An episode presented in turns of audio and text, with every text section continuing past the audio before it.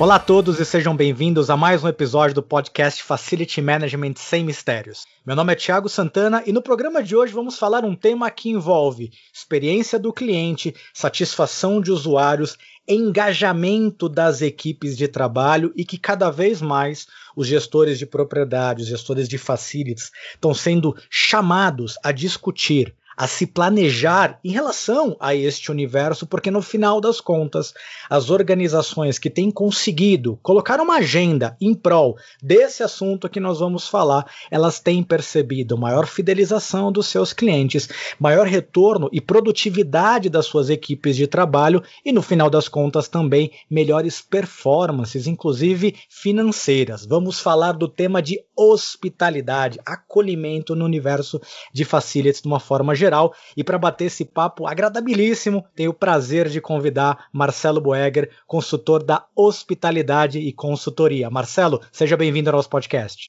Olá, Tiago e a todos os ouvintes. Muito obrigado pelo convite. É um enorme prazer, um privilégio estar aqui contigo, debatendo com, um, com um tema tão relevante, cada vez mais né, é, é, importante, como você mesmo disse, é, dentro da estratégia de acolhimento e receber pessoas no, no mundo corporativo principalmente agora que o receber e acolher ele ganhou outras dimensões, muitas delas virtuais, né? Aquele contato humano ele foi ceifado ou cerceado em várias vertentes, então ele ganhou outros contornos. Marcelão, para quem está ouvindo isso pela primeira vez, explica um pouquinho o que, que é hospitalidade no conceito corporativo da palavra. Bom, vamos começar do começo, né? Vamos olhar, olhar lá antropologicamente, mesmo antes de pensar em corporativo, a gente pode pensar em, no ato de acolher e receber pessoas. É, tem um autor que eu gosto muito, chamado Lashley, que ele fala assim: existem três tipos de hospitalidade. Eu acho que isso fundamenta bem a nossa conversa. A hospitalidade social, que é aquela que você faz para pessoas desconhecidas. A hospitalidade doméstica, que é aquela que você faz para pessoas da tua família, que você ama, né? E a, e a moeda de troca é justamente querer o bem da pessoa, então você é hospitaleiro com um propósito de receber alguém que você realmente ama, e a hospitalidade comercial, essa você faz por dinheiro, você é, tem um nível de serviços que você estabelece na relação de troca entre serviços e valor prestado por aquele serviço, valor agregado por aquele serviço, seja ele uma experiência de entretenimento, uma experiência hoteleira, uma experiência de banco, de escola, de ensino, hospitalar, ou seja qual for. Então, na área de serviços, todos nós, querendo ou não, oferecemos hospitalidade comercial. Ainda que não saiba, oferecemos. Ainda que seja ruim, oferecemos. Mas nós oferecemos experiências dentro dessa hospitalidade corporativa. E, óbvio, aquela hospitalidade social, que é aquela que eu faço com estranhos, é muito comum a gente ver na área hospitalar chamada de humanização, né? Que é quando eu tenho uma atitude humanizada com alguém, não porque ele está pagando, porque não está pagando, porque pagar mais ou menos, pelo simples fato, como uma dádiva de fazer algo para alguém, pelo simples fato de ter que ser feito. E eu acho que você tocou bem nesta questão de que, no final das contas, todas as relações produzem, para o bem ou para o mal, um aspecto, ela tem uma capa, uma dimensão de hospitalidade. É uma questão de você juntar os seus esforços e fazer intencionalmente em busca de algo em prol da sua organização, em prol dos seus resultados ou até da satisfação do seu cliente. Normalmente, você citou alguns exemplos, a gente acaba associando isto ao perfil comportamental do indivíduo em si, mas aí já entrando um pouco no nosso assunto, quem que começou, ou que indústrias, que setores que começaram a enxergar o benefício disso, de ser tratado de uma forma planejada e de uma forma programada nos seus ambientes de negócio? Quem foram os pioneiros nesse sentido? Os pioneiros foram as empresas de entretenimento e hotelaria, que se auto-intitulam nos Estados Unidos como Hospitality Industry, que é a área de hospitalidade no sentido comercial mesmo. Né? Então, cassinos e, e parte hoteleira toda, a estrutura hoteleira inteira, e toda essa parte que vai desde a, do cluster de locação de carro, de, de companhias aéreas, todo esse cluster de turismo e de receber a pessoa, é, parques de diversões temáticos é, que a gente encontra dentro dessa proposta foram os que hoje são chamados de indústria da hospitalidade, né? incluindo aí bares e restaurantes e uma série de outros serviços que tem a ver com esse serviço de hospitalidade. Mas ele extrapolou esta área, né? E a gente vê isso sendo usado na área hospitalar, como você muito bem sabe, a gente vê isso sendo usado em bancos para declarar níveis de serviços, companhias aéreas também separam muito claramente né, seus produtos em relação a valor e experiência prestada, e a gente vai encontrar isso em eh, inúmeros outros mercados, mas quem começa, quem mexe com isso há muito tempo e se eh, pode ser chamado como faz parte da indústria de hospitalidade, são essas empresas hoteleiras onde o objetivo fim é o acolhimento, o objetivo fim é a, a, o entretenimento, né, ou a hospitalidade que ele tem é, no nível de trocas que ele faz, né, de valores que ele faz com aquele cliente. Você falou bem e acho que o ícone maior são os parques de diversão, principalmente nos Estados Unidos. Acho que a Disney é um ícone. Existem centenas, provavelmente, de livros e exemplos de literatura que exploram como é que sistematicamente esses assuntos são abordados e explorados em prol do negócio. E aí eu queria, para a gente dar segmento, Marcelo, dividir em duas frentes antes da gente entrar especificamente na dimensão de facilities. Eu queria primeiro explorar a dimensão da gestão de pessoas para depois entrar na gestão técnica de serviços, que lá na frente as duas coisas se juntam em uma só. Para quem está ouvindo pela primeira vez, eu gostaria de avançar um pouquinho mais. Essas empresas que têm tido sucesso nessa jornada, o que é que muda na gestão das pessoas, no empoderamento, na seleção, no perfil? Como é que você começa a criar uma cultura que dependa menos do perfil individual, mas que seja algo propositivo em prol da hospitalidade? Pensando primeiro no aspecto de pessoas. Olha, é um entendimento né, de quem atua nesses serviços do propósito daquela instituição. Então, o propósito daquilo que ele faz. Então, quando você fala que vai ser hospitaleiro ou vai atender melhor um determinado cliente, seja você gerente de um banco, ou copeira de um hospital, ou manobrista de um hotel, ou seja lá qual for o serviço, ele saber é, trocar esta palavra, ser mais hospitaleiro, por ações práticas, né?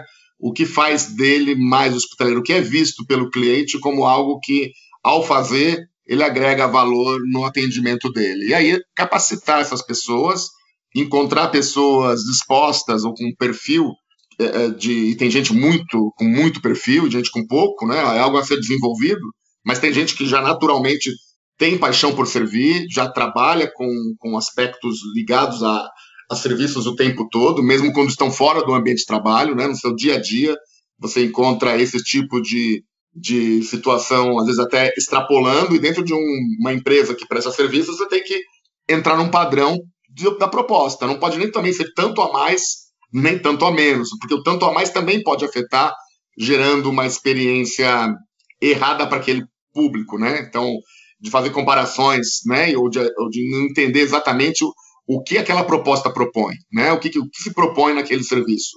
Então, de verdade, é entender o objeto, o propósito daquele serviço e engajar os seus colaboradores naquela direção. E eu acho que tem um, tem um conceito muito interessante, eu gostaria que você falasse um pouquinho, Marcelo, na verdade, dois conceitos. Um que ele fala da jornada do, do, do cliente que a experiência final dele ela é composta pela soma das diversas experiências que você propõe para ele durante essa jornada e os moments of truth, os momentos da verdade. Fala um pouquinho sobre isso e como é que a gente pode estruturá-los a favor das organizações. Muito bem, esse é importantíssimo, né? É a gente compreender quais são, na percepção do cliente, e tem muito a ver com percepção, é, aquilo que ele vai interagir, né? Interagir com o site, interagir com o cadastro, interagir no check-in, na chegada, seja de um parque, de um hotel, de um hospital, de um banco, de uma escola, é, o acesso àquele serviço. E aí, nessa jornada, vai ser construída e vai fazer parte a qualidade dos serviços, que normalmente tem um indexador de tempo como importantíssimo, que é o responsável pelo famoso NPS, que é o Net Promoter Score, não ser muitas vezes tão bom nessa área, uh, no atendimento, porque há uma expectativa do cliente em ser atendido logo, seja qual for o serviço, ninguém quer esperar, ninguém aguenta esperar, então as pessoas entendem atendimento rápido como qualidade do serviço prestado, então há muitas vezes uma certa necessidade de mostrar a qualidade do atendimento por meio de ou agilidade ou ou dando explicações, né, desdobramento daquele tempo e dos porquês daquela demora.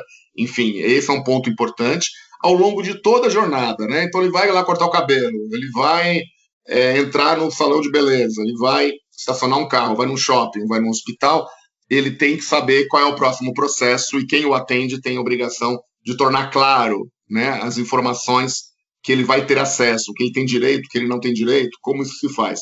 Eu gosto muito do trabalho de colocar a jornada, to todas as jornadas, da hora que ele chega até a hora que ele sai, em cima de processos e trazer as pessoas que executam para discutir esses pontos de, de experiência positiva, né, os pontos de encantamento, e essas rotas de colisão, que é quando não acontece a hospitalidade ou quando por algum motivo algo sai errado e ter um plano de contingência, um serviço de recuperação rápido para que esse serviço ocorra bem. Senão a gente acaba chamando a irmã gêmea da hospitalidade, que é a hostilidade. A hostilidade é um outro é uma outra percepção que a pessoa tem de serviços. Infelizmente, nós temos isso em vários serviços, por um dia ruim, por algo mal entendido da parte do cliente, por uma proposta não clara, por um dia que a escala estava mal feita ou teve um problema externo, as pessoas não conseguiram chegar na empresa e tinham uma demanda maior do que o número de pessoas para atender e algo aconteceu que ele se sentiu é, mal atendido. Então, toda essa jornada deve ser compreendida do começo, meio e fim e deve ter indicadores, e deve ter uma análise de processos, deve ter um plano de ação quando elas não ocorrem, para que ela seja gerida com a hospitalidade que a empresa se propõe, né, para ser exatamente aquilo que ela se propõe. Isso em termos de processo. Em termos de pessoas, claro, é empoderar as pessoas para que elas possam ousar fazer algo diferente até do que o processo dele, desde que não seja um protocolo, é, exige, para que ela possa, às vezes, driblar uma situação, uma, um, não ter um limite de alçada, ou não ter uma, uma autorização, mas poder executar e oferecer o serviço para o cliente, apesar de limitações no processo principalmente durante as etapas de uma eventual recuperação, né, Marcelo? E aí eu convido todo mundo que está ouvindo, tentem se lembrar as últimas experiências ruins que vocês tiveram com qualquer tipo de atendimento, com um provedor de serviços de telefonia, TV a cabo, no banco, num call center, num hospital, seja lá qual for. Podem prestar atenção. Todas as experiências ruins têm a ver com algum processo que não deu certo. Então, Marcelo falou do aspecto tempo, esse é um dos campeões de reclamação, mas é porque a cobrança veio a mais, a cobrança veio a menos, erraram o cadastro, quer dizer, algo do processo falhou. Pensem agora nas experiências positivas. Todas elas, todas elas têm um toque humano de algo que não estava previsto. Ninguém fica feliz porque a fatura do cartão chegou a tempo, mas eventualmente fala: puxa, olha, o seu cartão no, no atendimento tivemos um problema, me desculpe por conta disso, eu vou fazer alguma coisa a mais, né? Ou seja, quando é ruim é processo e o processo está na nossa mão. Então, no mínimo, conhecer a jornada do cliente entender os pontos de contatos, os pontos de atrito, ele evita uma experiência negativa. E aí o empoderamento ele pode certamente criar a experiência positiva. E aí, Marcelo, pegando esses dois ganchos, vamos começar a entrar na outra vertente, que é a vertente de serviços. Porque às vezes fica muito na cabeça de todo mundo de que, ah, então eu preciso ter alguém hospitaleiro, alguém que fale bem, alguém que seja simpático, que faça mais. Mas a gente consegue estruturar os serviços para que eles também caminhem nessa direção, e aí entrando especificamente nos serviços de facilities, não é isso? Perfeitamente. O serviço de facilities ele acaba estando intrínseco nos serviços da infraestrutura. Então, ainda que não esteja diretamente a serviço do cliente, indiretamente, o fato dele encontrar um ambiente sujo, um banheiro sempre ocupado, ou uma, um elevador quebrado, seja qual for o ponto de, de contato né, que, que ele teve com o serviço que falhou, ele obviamente vai avaliar o serviço negativamente, ainda que não tenha pessoa diretamente envolvida, mas que indiretamente lhe crie a percepção de um serviço de baixa qualidade. Isso é muito comum porque acontece o tempo todo é, em todos os locais. Né? A gente está falando de qualidade do serviço, eu estou falando de ambiente como um segundo elemento. Né? A gente falava de qualidade do serviço até aqui. Ambiente é outro ponto de, de verificação desse cliente de, de forma intuitiva, que a gente pode nivelar por luxo ou por nível de serviços. Né? Então, ele entra num lugar que ele também já a, arquitetura do lugar ou a estrutura do lugar já remete para um lugar caro, ou para um lugar simples, ou para um lugar de, de eficiência, né? Porque ele vê pouca fila, ele vê algo rápido acontecendo, tipo uma fila de supermercado que você, depois de pegar as compras, desiste com o carrinho cheio. Certamente, porque justamente isso, né? Gestão da expectativa, gestão da hostilidade e, e, as percepções. Os serviços eles envolvem muito a questão de percepção, né, Marcelo? Pois é, então o ambiente é o tempo todo, ele vai afetar e vai perceber. É, o carrinho trava, né? Que tem aquela rodinha que vai para direita em vez de reto. O cara fica bravo com aquilo. E não tem nada a ver com pessoas, tem a ver com o serviço de manutenção que deveria ter cuidado das rodinhas dos carrinhos. É muito indireto. E nem sempre quem está nesse serviço enxerga ou se enxerga dentro da experiência do cliente. Então tem que alertar toda essa turma, falar, peraí, vocês estão muito dentro da experiência do cliente. Né? Então, além de ambiente e qualidade do serviço, a gente também tem a questão do acesso. Acesso traria como um elemento separado. Em hospital, a gente trabalha qualidade do cuidado, que é uma, um outro elemento que quem está na saúde acaba enxergando, diferente talvez de outros mercados, né?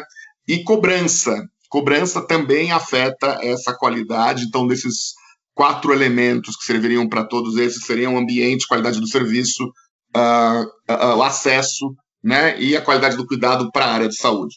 E aí eu queria fazer uma provocação, queria que você falasse um pouquinho, Marcelo, de algo que eu venho desafiando no mercado há muito tempo, de que é aquela questão.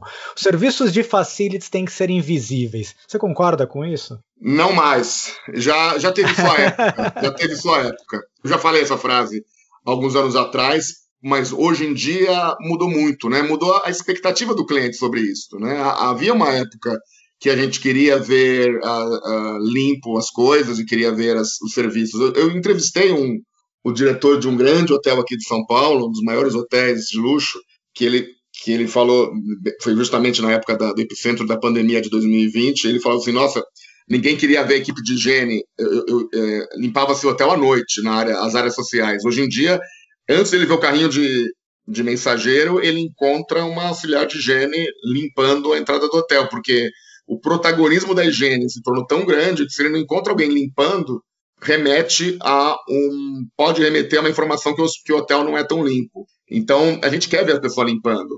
Eu quero que a copeira que vai entrar no hospital cuidar de alguém, ou o garçom que vai me trazer a conta, fale comigo, né? E, e eu pergunto se eu, se eu gostei da comida, né? E não simplesmente mecanicamente se entregue isso. Eu acho que hoje se dá mais valor para essas relações humanas. Relações humanas que, aliás, esses encontros presenciais cada vez mais raros, cada vez mais valorizados, porque cada vez mais a gente está indo para um lado de, uma, de um relacionamento de uma hospitalidade virtual, onde eu consigo pegar um avião e ir para um outro estado, uma outra cidade, sem sequer dialogar com alguém. Né? Então eu pego meu celular, faço o check-in, entro na aeronave, despacho a mala e saio do outro lado, pego um Uber, um táxi, seja lá o que for, e não preciso falar com ninguém.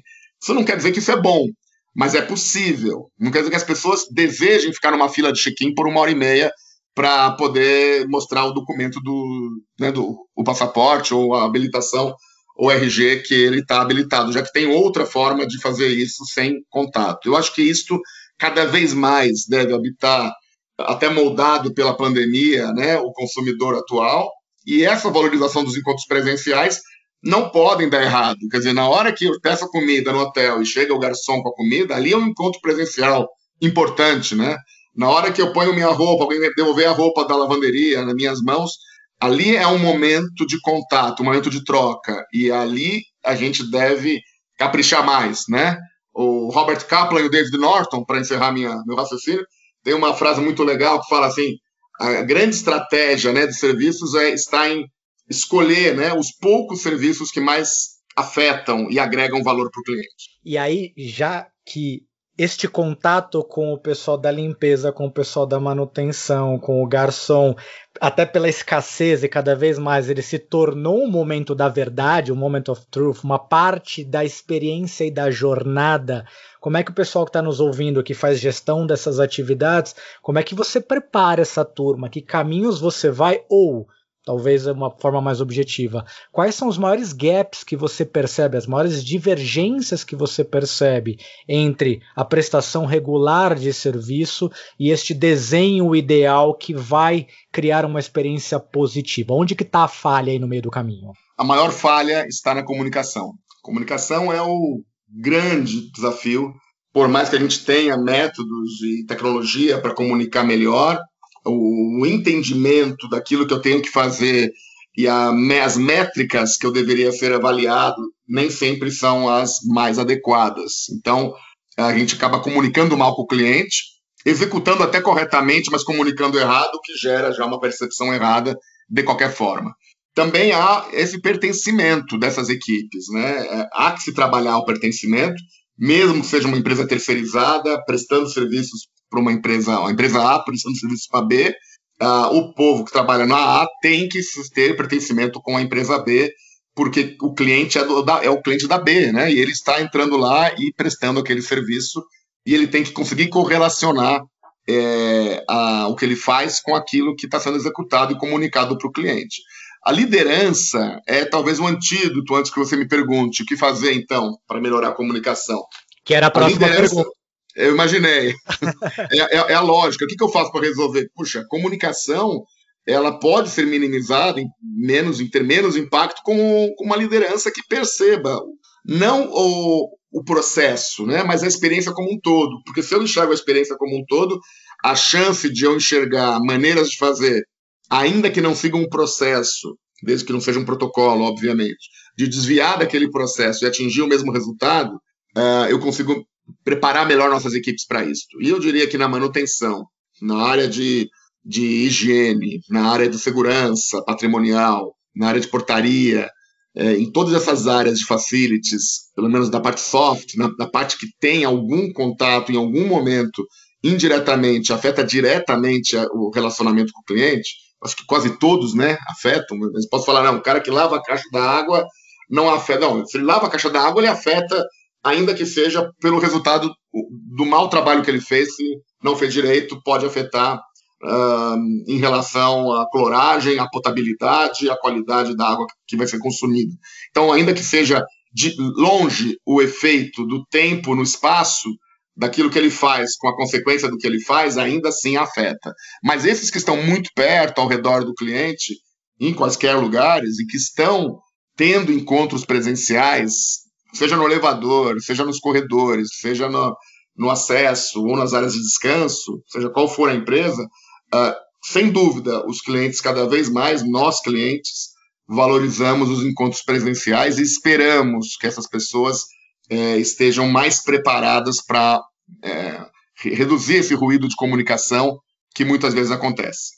E aí, pensando nos exemplos e na, no conhecimento consolidado dos pioneiros nessa área, como você comentou, entretenimento, a parte hoteleira, a parte de saúde, para quem está ouvindo e não está inserido neste contexto, mas que certamente percebeu já que faz sentido incorporar estas relações, essas atividades, estes processos na sua indústria, no seu escritório, na sua fábrica, na sua escola, seja lá em qual ambiente ele tome conta. Que dicas rápidas para tentar implantar uma cultura de serviços eles podem roubar desses segmentos consolidados e trazer para os seus outros negócios? Bom, um dos primeiros é, é, eu acho que é a forma de receber e de acolher. Né? Quando a gente cria uma predisposição para o serviço, a chance de do cliente é, ser melhor moldado para o restante dos serviços que está por vir é melhor e maior. Quando as coisas começam mal, porque é, criou um precedente, sabe? Eu cheguei e ninguém estava me esperando, ninguém sabia que eu ia chegar. Eu cheguei num. Quer dizer, eu chego numa pousada depois de horas de viagem e o cara não pergunta você fez uma boa viagem, né? É, é, é pouco. Tem lugares que dão toalhinha molhada para passar no rosto, dão uma água de coco. Lá no Nordeste, quando eu vou visitar é, é, para algum trabalho ou de férias, é muito comum ter esse. Já tem uma, uma estrutura de recebimento. Em hospital também a gente vê, tem uma estrutura para receber em bancos, né, quando você tem um encontro com o gerente para alguns tipos de pacote, o cara já tira, já está te esperando, já sabe quem você é, que aplicação você tem, que investimentos você vai fazer. Ele não vai ouvir tua reclamação, você já se antecipa. Então eu sei que o paciente, a última vez, reclamou do leito, que a cama estava, o colchão estava duro, ou no hotel, é, que ele é, é, gosta de andares altos, ou gosta de um determinado tipo de, de coquetel.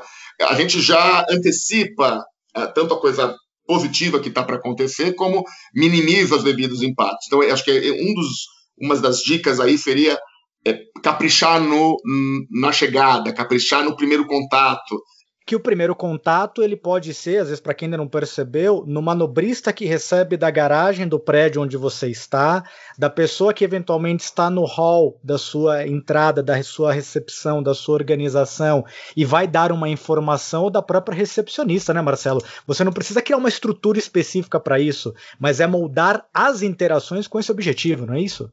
Perfeitamente. É, muitas vezes são pessoas que aparentemente são as que menos estão no centro do, do atendimento, né? Então são pessoas às vezes periféricas no sentido de que só vão ter uma participação pequena cuja intensidade é pequena e a extensão é pequena, porque uma das maneiras de você medir isso é pela extensão e a intensidade do contato, né? Você pode ter uma régua com extensidade, extensão e intensidade de formas distintas. E você vai encontrar pessoas que têm alta intensidade e alta extensão pessoas que têm baixa intensidade e baixa extensão. Extensão, eu me refiro ao tempo que aquele contato dura. Mesmo sendo baixo, essa extensão e uma baixa intensidade, não quer dizer que ele não seja importante. Ele pode ser a pessoa que vai dar o acesso ou a pessoa que pode botar tudo a perder é, por uma frase mal feita, por um problema que é recorrente. Esse é um outro ponto também que a gente às vezes percebe falhas, né, onde não há uma percepção dos problemas recorrentes. Então, acontece todo dia e a gente continua permitindo que ele ocorra e vai trabalhar somente o efeito, que é o, a, os serviços de, de, de recuperação, ao invés de trabalhar as causas e, por exemplo, resolver definitivamente a, a chegada do cliente, né? orçando melhor o investimento que teria que fazer, ou preparando essa equipe melhor, ou criando um processo diferente daquele que existe hoje. É, ainda assim, você comentou bem, não deve ser o ideal. Uh, o mundo perfeito é você trabalhar antes, mas ainda assim a recuperação do serviço ele tem um papel crucial para a gente começar a encaminhar para o nosso final desse bate-papo. Eu queria que você falasse sobre o quanto as empresas já perceberam o valor da recuperação, principalmente nas pequenas interações. A gente está avançando nisso ou tem um campo aí a ser explorado de uma forma geral, Marcelo? Eu acho que avançamos bastante, né? É, bom, eu já trabalho com isso há quase 20 anos, então eu tive a oportunidade de vivenciar vários cenários anteriores, né? E, e te digo que desse período que eu estou no mercado de trabalho, eu vejo avanços significativos. Bancos, companhias aéreas, hotéis, hospitais, é, locadoras de carro e tantos outros. Mas ainda é um desafio, porque muitas vezes essa recuperação de serviço não é algo programado ou planejado, é algo que é improvisado, né? A pessoa é, localmente vai resolver o problema que foi gerado porque não foi previsto, né? Então ela não tem alçada ou tem que esperar horas, às vezes, por uma definição óbvia que a, a própria pessoa que está na linha de frente poderia ter dado. Então ainda há muito o que se fazer. Com a introdução das tecnologias, onde eu faço meus autosserviço, onde eu faço o meu relacionamento com a empresa e quem me entrega, né? Você pega ali os, os Ubers, essas plataformas de iFood ou, ou de, de, de compra no Amazon, onde, onde eu tenho, eu estou falando com a empresa, mas quem vai me entregar o serviço são pessoas parceiras contratadas é, quase que é, é, livreiros, pessoas que, entregam, que querem vender ou comprar, individuais, né, ou mesmo motoboys ou pessoas que se submetem àquele trabalho temporariamente, que não é uma carreira a seguir. Mas, veja bem, o relacionamento com o cliente eles não terceirizam. Quem faz a, a gestão do contato com a Amazon, Amazon Prime, seja lá o que for, é a própria Amazon. Quem faz com a Uber é a própria Uber. Quem faz com a, com a iFood é a iFood, e assim por diante. Eu acho que a gente tende a caminhar para uma relação desse tipo. Mas aí, quando eu tenho um problema de, de, de, de recovery, né, de, de de recuperação desse serviço que não acontece em função de um terceiro, de um quarto elemento, isso talvez seja algo novo ainda no mercado. Então, assim, se eu tive um problema e a comida chegou ruim porque o motoboy me entregou, ele estava empinando a moto para chegar até aqui, a comida chegou toda misturada, uh, inadequada, atrasada, ou ele foi grosseiro ao entregar, essa recuperação, esta informação ainda se baseia muito na opinião do consumidor. Eu acho que há que trabalhar elementos de qualidade técnica e não somente qualidade percebida. Ainda fica muito ligado à qualidade percebida. Eu já tive problemas com, com livros que chegaram molhados, amassados, porque, porque não, não foi da, da forma que eu queria. Eu tinha a chance até de devolver o livro, mas assim, eu precisava do livro. Então eu, eu acabei aceitando na má condição. Né? Então eh, já tive comida. Eu acho que todo mundo vive, compra muitos serviços ou compra produtos, acaba percebendo. Eu acho que isto ainda temos que aprimorar, porque ainda é muito novo. A gente está falando de um mercado em construção e ainda é muito reativo, pegando o gancho do que você acabou de falar, né, Marcelo? Depende demais da opinião do usuário, depende demais do usuário fazer a reclamação, e a gente já aprendeu que não é porque não há reclamação que não há um problema. Normalmente, de cada duas reclamações, quer dizer que você teve outros 10 problemas que são invisíveis. Acho que o desafio é como é que você mapeia tudo isso e segue avançando de uma forma estruturada e sistêmica dentro do seu da, su, da sua organização.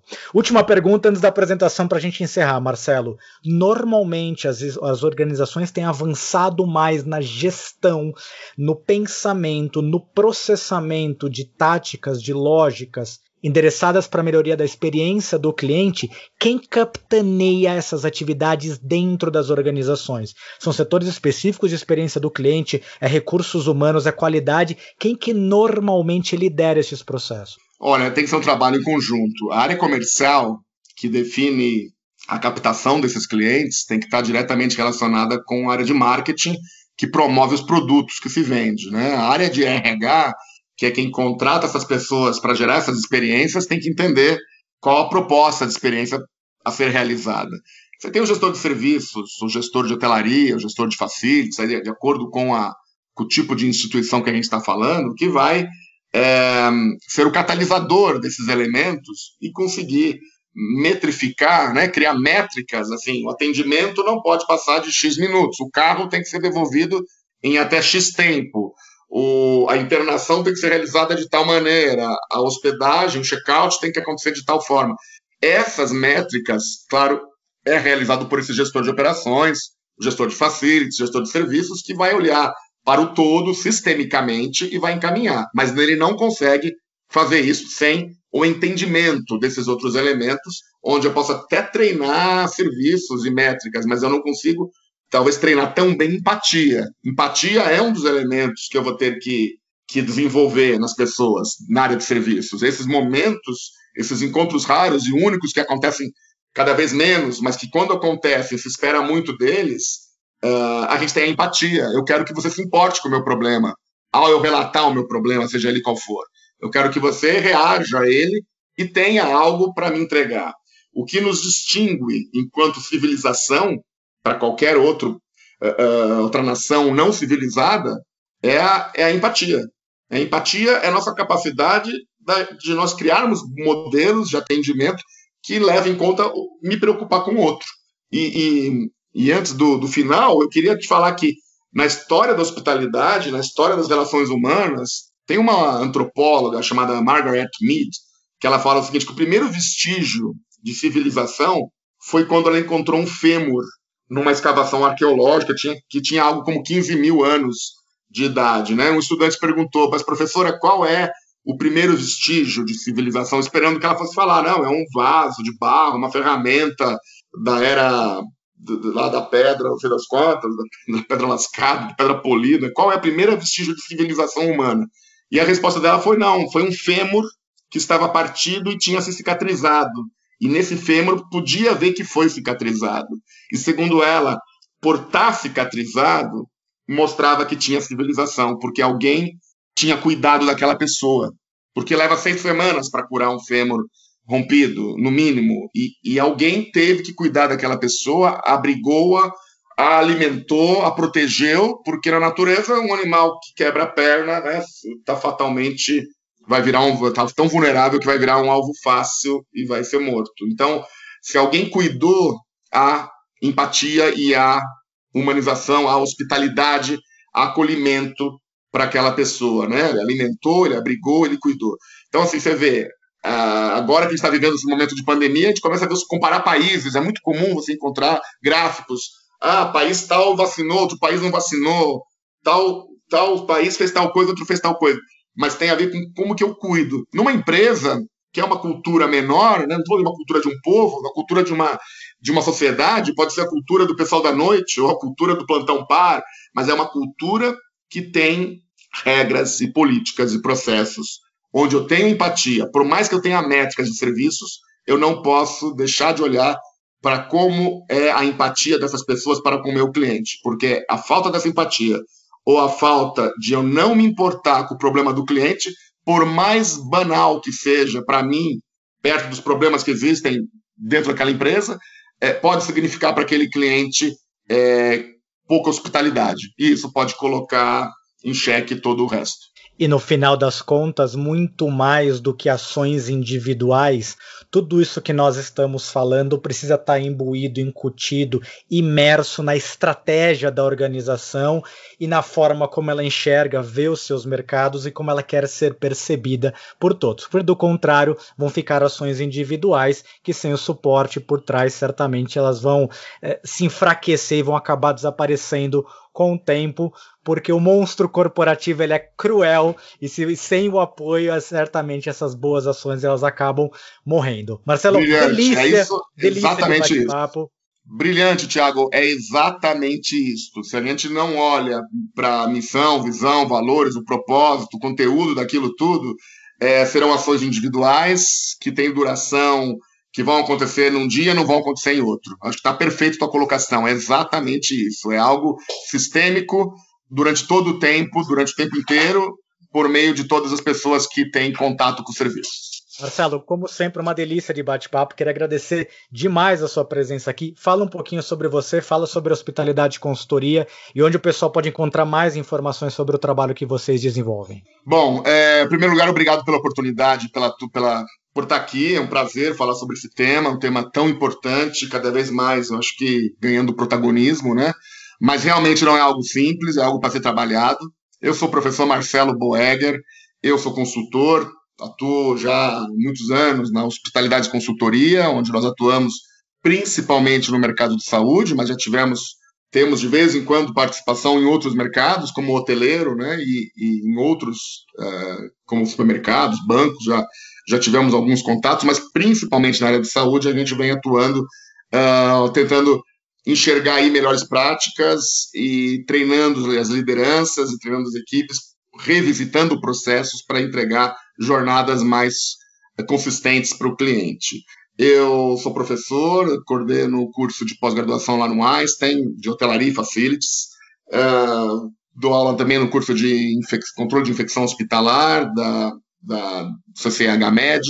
Sou professor da Fundação Unimed, de outras instituições também na área de saúde. E me coloco à disposição aí. Quem quiser me achar, vai me achar facilmente no LinkedIn e Facebook, Instagram é, e todos esses canais aí de comunicação. Fico à disposição para falar com o teu público através de você. Também volto a insistir, volto a devolvo a gentileza que você me falou. É, realmente é sempre um prazer discutir esse tema. Vejo o quanto já, já, já tive em palestras tuas, vejo o quanto a gente está afinado em relação ao pensamento estratégico e da importância que tem a área de serviços nesse mercado. O link para o perfil no LinkedIn do Marcelo está aqui na descrição desse podcast. Marcelo, mais uma vez, obrigado pela sua participação. Para quem está nos ouvindo, compartilhe esse podcast, compartilhe esse link e fique atento que semana que vem tem mais conteúdo para vocês. Um grande abraço e até a próxima. Obrigado.